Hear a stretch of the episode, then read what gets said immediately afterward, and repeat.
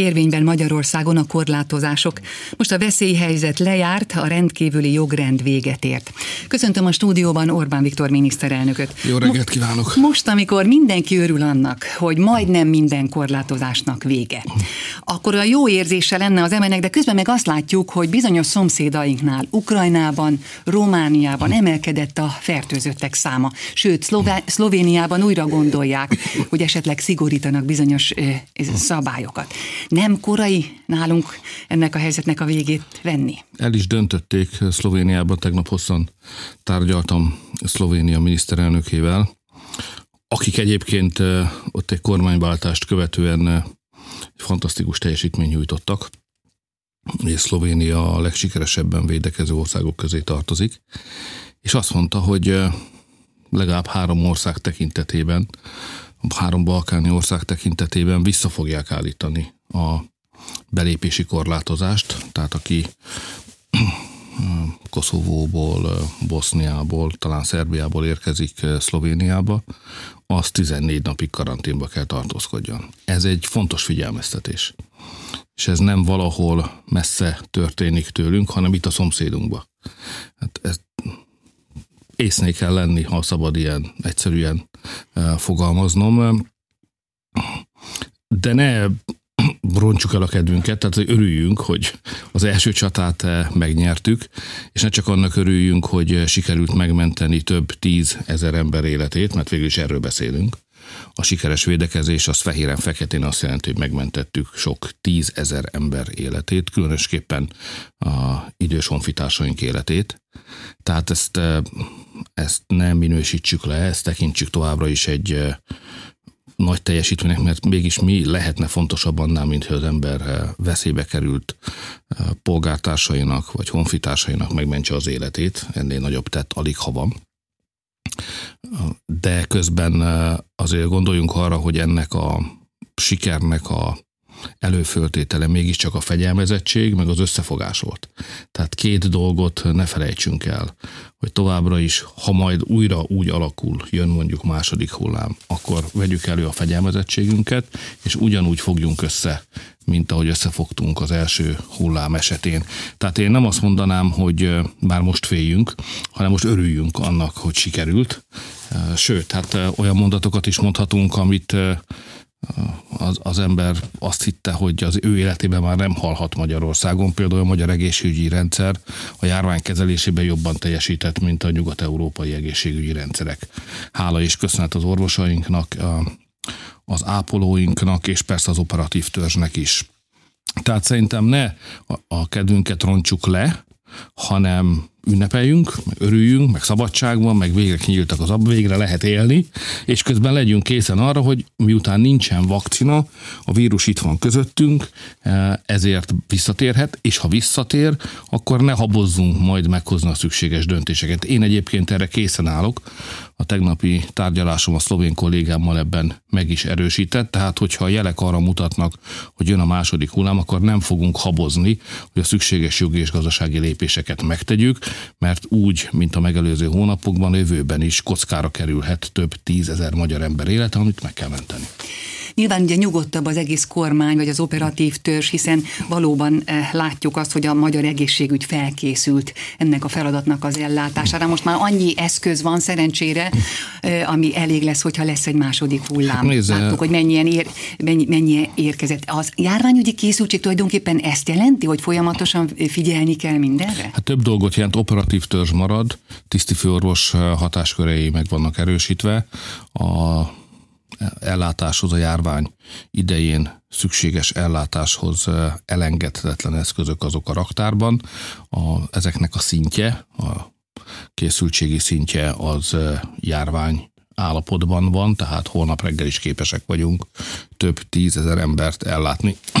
Ugye ne, ne felejtsük el azért, hogy úgy kezdődött az egész, hogy kinyitottuk a tévékészülékeket, és azt láttuk, hogy Nyugat-Európában emberek halnak meg, mert nincs elég lélegeztetőgép, mert nincs kórházi ellátás, mert nincs elég ágy, és így tovább.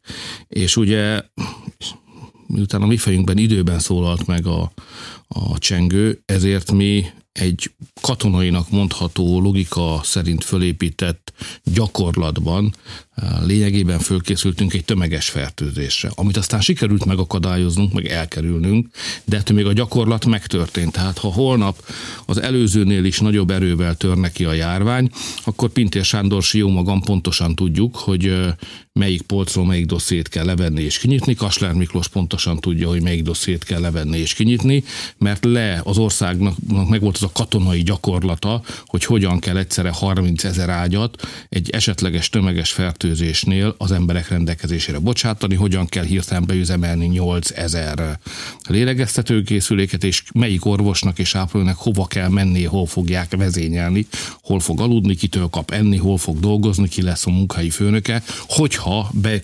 következik a második hullám idején egy tömeges fertőzés. Tehát nem kívánom, hogy élesben is ki kelljen próbálnunk ezt a tudást, de ezzel a tudással rendelkezünk. Ez óriási érték. Ebből még 10-20 évig is élni fogunk. Úgy fogalmazott, hogy jobban teljesített a magyar egészségügy, mint a nyugat-európai, nagyon sok országban, Olaszországban, Franciaországban vagy Spanyolországban. Mégis onnan jönnek ugye a kritikus hangok nyugatról, például a magyar rendkívüli jogrendel kapcsolatban, aminek már vége van, holott még ott nagyon sok helyen e, még mindig tart.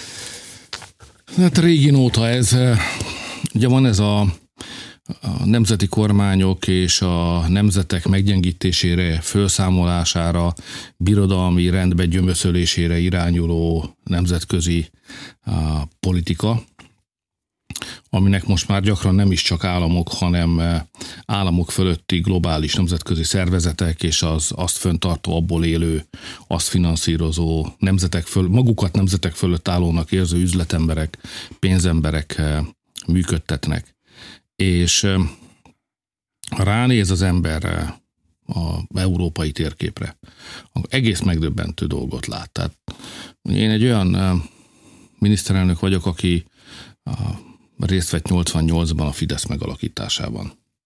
És én jól emlékszem arra, hogy hát ha az a szó, hogy nyugat elhangzott, akkor ott csak pozitív képzettársítások történtek. És akkor most idézek az akkori szovjet propagandából, hogy a feketéket ezek verik Amerikába, ezen jót nevettünk, meg hogy a Coca-Cola mámorban fetrengő fiatalok nyugaton. Ennyit tudott a szocializmus kritikaként mondani nyugatról. Tehát itt mindenki úgy gondolta, hogy nincs bonyolult dolga a kommunisták összeomlása és a a szovjetek távozása utáni magyar vezetésnek, le azt kell csinálni, amit ott, ott minden rendben van. Na most ma ránézek Nyugat-Európa térképére 30 évvel később, és azt látom, hogy emberek halnak meg, eh, mert nem tudják őket ellátni.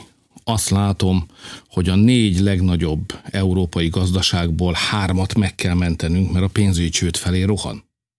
Azt látom, hogy eh, legalább 10%-kal csökkenni fog több nyugat-európai gazdaságnak a gazdasági teljesítménye ebben az évben. Minusz 10%-ról beszélünk. Az adósságaik, az államadósságaik 120%-ig mennek föl. Az a már a kezelhetetlen tartományban van. És akkor azt is látom, hogy a törvény, meg a rendőrség kivonul az utcákra, és erőszak hullám söpör végig. Szobrokat döntögetnek, hát szóval áldatlan állapotok vannak, bandaháborúk zajlanak, civilizált nyugat-európai országok gyönyörű szép kisvárosainak az utcáin, szóval ránézek azoknak az országaira, akik ide üzengetnek nekünk, hogy hogyan kell helyesen élni, meg jól kormányozni, jól működtetni a demokráciát, és nem tudom, hogy sírjak vagy nevessek. Ebbe a sorba tartozik az, hogy az Európai Bíróság most újra elmarasztalta Magyarországot? A civil szervezetek, illetve ugye a nem kormányzati szervezetek átláthatóságáról szóló törvény miatt? Hát nézd, kétség kívül van egy erős kifejezést fogok használni, van egy liberális imperializmus a Nyugat-Európából, a amerikai demokraták, tehát az amerikai baloldal is része ennek, akik megpróbálják az ő világlátásukat, értékválasztásaikat, fölfogásukat, ideértve a családról vallott nézeteiket, a migrációról vallott nézeteiket, a munkáról vallott de leginkább a munkanélküliségről vallott nézeteiket ráerőltetni olyan országokra, amelyek másképp gondolkodnak a családról, a migrációról, a rendről, és így tovább. Um, és kétség kívül a nemzetközi bíróságok gyakran részei ennek a hálózatnak. Én nem szeretem azt az egyszerű megoldást, hogy minden bonyolult nemzetközi jelenség mögé oda képzelünk egy összeesküvést, de ettől még összeesküvések vannak. És kétségkívül a formális kereteket megkerülve háttérhatalmi szervezkedések vannak. És bizonyos bíróítéletekből ez egyértelműen kiolvasható és miután látjuk, hogy kik azok a magyarok, akik egyébként a nemzetközi ítélkezésben részt szoktak venni, különösen ha emberjogi vonatkozásokról van szó, akkor nagyon könnyen megtaláljuk az összefüggést a sorosféle nemzetközi hálózattal, amelyik ennek a liberális imperializmusnak egyébként a nyugat-európai főparancsnoksága. Na most, ami az ítéletet illeti, tegnap, bár még nem olvastuk a leírt ítéletet, csak az első híreket ismerjük, és az úgy hangzik, hogy ez a törvény, amit mi a külföldről támogatott szervezetek átláthatósága érdekében hoztunk, ez, ezt nem fogadja el az Európai Bíróság, de nekem jó kedvem lett, amikor elolvastam az erről szóló híradásokat, mert abban az szerepel, remélem az ítéletben is benne van, hogy az átláthatóság az olyan érték, amelyet joggal tűz ki célul egy parlament vagy egy kormány. Úgyhogy a magyar emberek jól döntöttek, hiszen ezt a törvényt egy nemzeti konzultáció előzte meg, 90%-ban támogatták az átláthatóság szempontját. Tehát a magyar emberek jól döntöttek, még a globális ítélethozók szövegét vagy döntését félig meddig ismerve is ezt mondhatom, hogy jól döntöttek, mert azt nem merték mondani eh, Luxemburgban, tehát az Európai Bíróságnál, hogy a civil szervezetek átláthatósága ne volna egy magas rendű szempont. Csak ezt úgy kell megvalósítani az átláthatóságot, hogy kevesebb korlátozás jelentsen az ő számukra. Ez lehetséges. Tehát nem lesz nehéz ezt az ítéletet betartani, de hogy az átláthatóságnak száz százalékig érvényesülnie kell Magyarországon. Az bizonyos, azt én sose fogom elfogadni, hogy a magyar politikai életben részvevő szervezetek például a pártok. Azokra vonatkozóan kialakított szabályok, azok gyengébbek legyenek, vagy, vagy eltérjenek az általános transzparencia szabályoktól megfordítva, vagyis aki a politikai életben részt vesz, az emberek gondolkodását befolyásolni akarja.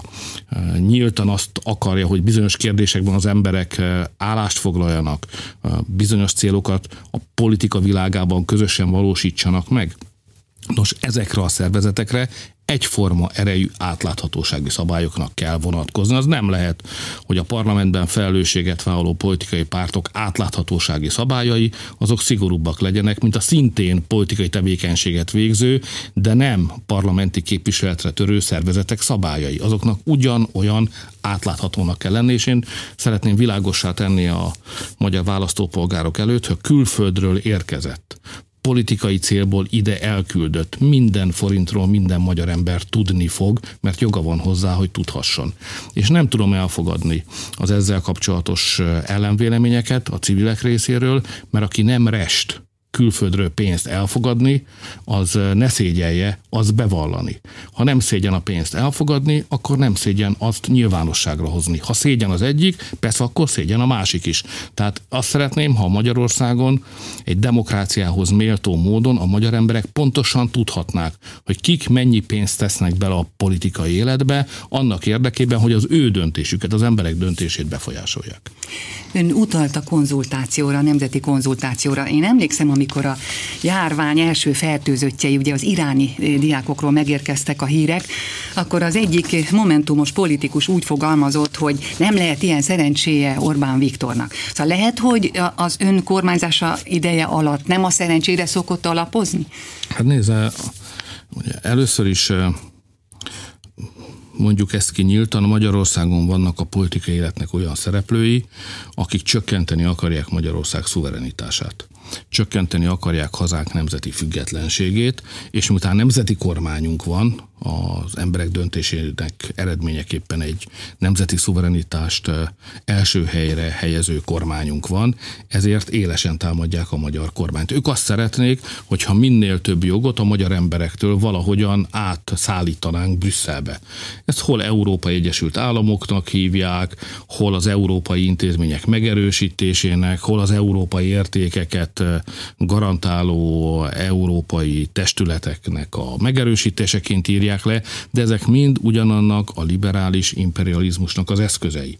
Tehát igenis vannak Magyarországon olyan politikai szervezetek, amelyek a saját hazájuk függetlenségének a csökkentésére törnek. És az ő számukra, amikor kiderül, hogy ez a szuverenitás, ez a függetlenség Magyarországon veszélyben van, mondjuk mert külföldi diákok nem hajlandók betartani a szabályokat, és ők terjesztik itt a, a fertőzést, ami azért mégiscsak egy szuverenitás kérdés, hogy külföldiekkel szemben is fel kell lépnünk, akkor hirtelen nem a magyarok oldalára állnak, hanem mindig az idegenek, a külföldiek, a mások, a hatalmi központok oldalán eh, találjuk őket. Ilyen a magyar politika, ez nem új dolog. Ha valaki azt hinné a hallgatók közül, hogy ez csak tegnap kezdődött, akkor téved, a kutakat régóta mérgezik, legalább 150 éves története van annak, hogy bizonyos magyar politikusok a nemzetközi szintéren rendszeresen a hazájuk ellen dolgoznak. Hát volt olyan baloldali is, eh, ezt a történelem lapjaira főegyezték, aki az első világháborúban, amikor az életünkért harcoltunk, hogy a történelmi Magyarországot meg tudjuk tartani, képes volt az olasz hadseregbe bevonulni, eh, hogy szétverje a saját személyes közeműködésével is a történelmi Magyarország világot. Tehát ezek nem új dolgok, ilyen emberek mindig is voltak, csak nem szabad, hogy az a képzet alakuljon ki, hogy ez valami döntő, befolyás gyakorolni képes, erős vagy többségi álláspont lenne. Magyarországon rendes emberek vannak elsőprő többségben, akik szeretik a hazájukat, és nem átadni akarják a közös életünket meghatározó jogköröket valaki másnak, hanem azt akarják, hogy az itt maradjon, és akiket megbíznak azzal, hogy működtessék az országot, azok pedig becsületesen tartsák be ezeket a szabályokat, és működtessék jól az országot. Azért mégiscsak mi vagyunk elsőprő többségben Magyarországon akkor a konzultáció, az emberekkel való párbeszéd, az éppen ez, emel, vagy ez ellen, a kútmérgező folyamat ellen tud tenni valamit?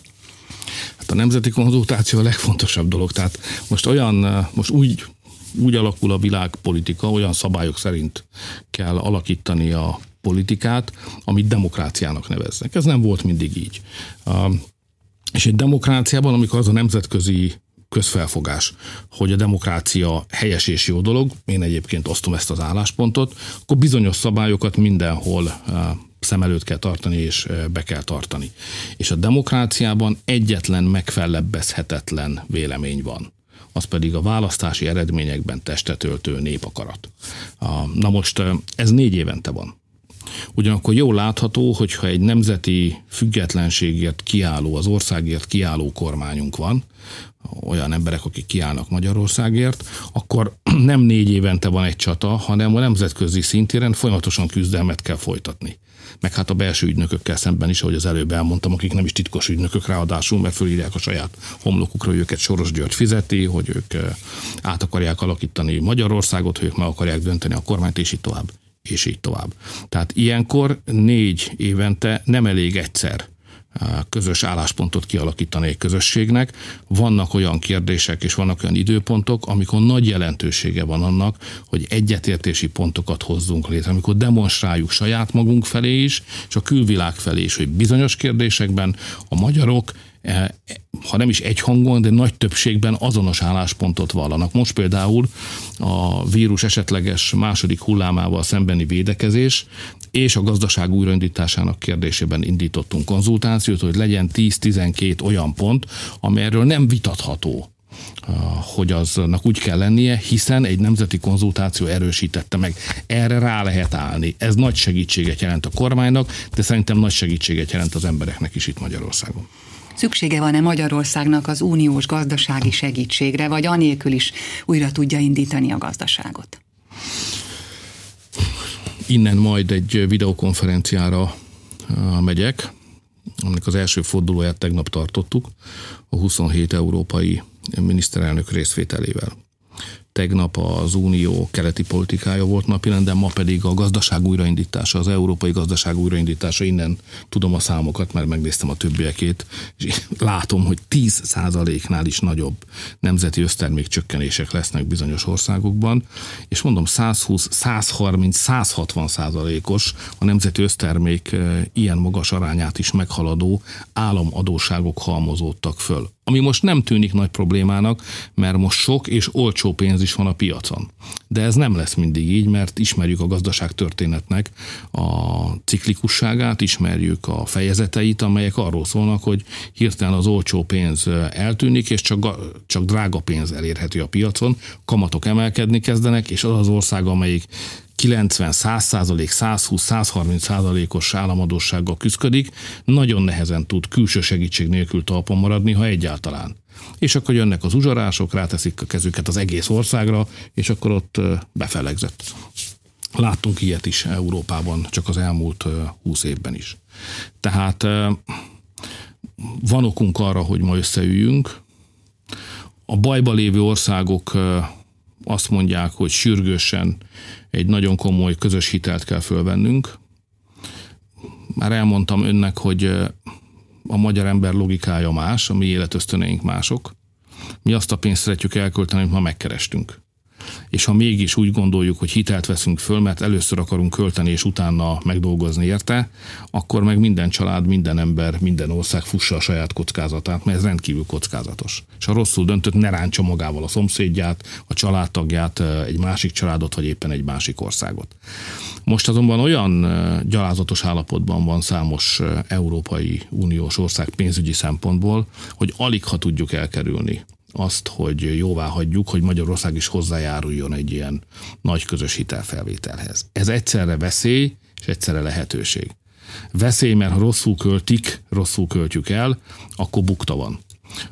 Ugyanakkor esély is, mert ha meg jól csináljuk, akkor meg tudunk erősödni. Na most a múlt heti kormányülésen bár Palkovics miniszter úr vezetésével fölállítottunk egy munkacsoportot, aminek az a dolga, hogy ha ez az új európai gazdasági újraindítási terv megvalósul, akkor látjuk, hogy Magyarország körülbelül mennyi forrás nyílik majd meg, és hogy legyenek meg azok a programjaink, amelyeket ezzel majd finanszírozunk. Itt régi elmaradt ügyei vannak Magyarországnak, például ugye a, a részben a zöldítéssel összefüggően a villamosenergia szállítási rendszerünk az lerobbant állapotban van. Ha kis napelem parkokat akarunk fölkötni a nagy hálózatokra, ahhoz komoly beruházásokat kell csinálnunk, tehát a zöldítés megköveteli ezt, akkor itt van jogos észrevétele a szakmának már évek óta, hogy a teljes magyar vízgazdálkodási rendszerre kevesebb pénz jut, mint amire szükség volna. Itt is vannak elmaradt felújítások és fejlesztések, amiket meg tudunk csinálni, csak a magyar vízhálózati rendszer teljes felújítása az több ezer milliárd forintot igényelne.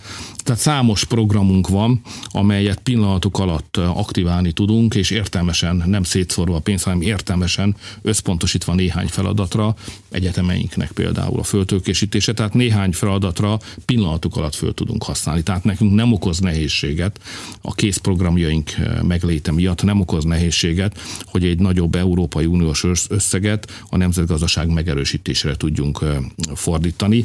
Úgyhogy én úgy érzem, hogy Magyarország esetében a veszély persze nem nulla, de sokkal inkább lehetőség, mint veszély. De a kisördög nem alszik, figyelni kell, mert másoknak nem sikerült az elmúlt években olyan hatékonyan gazdálkodni, mint Magyarországnak.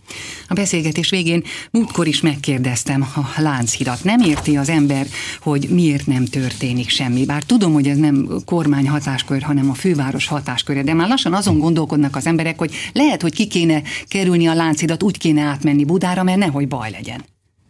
Ez vannak dolgok, amiket meghaladják az mi értelmünket. Én nem, általában nem rossz szándékot látok ilyenkor, hanem szerencsétlenkedést.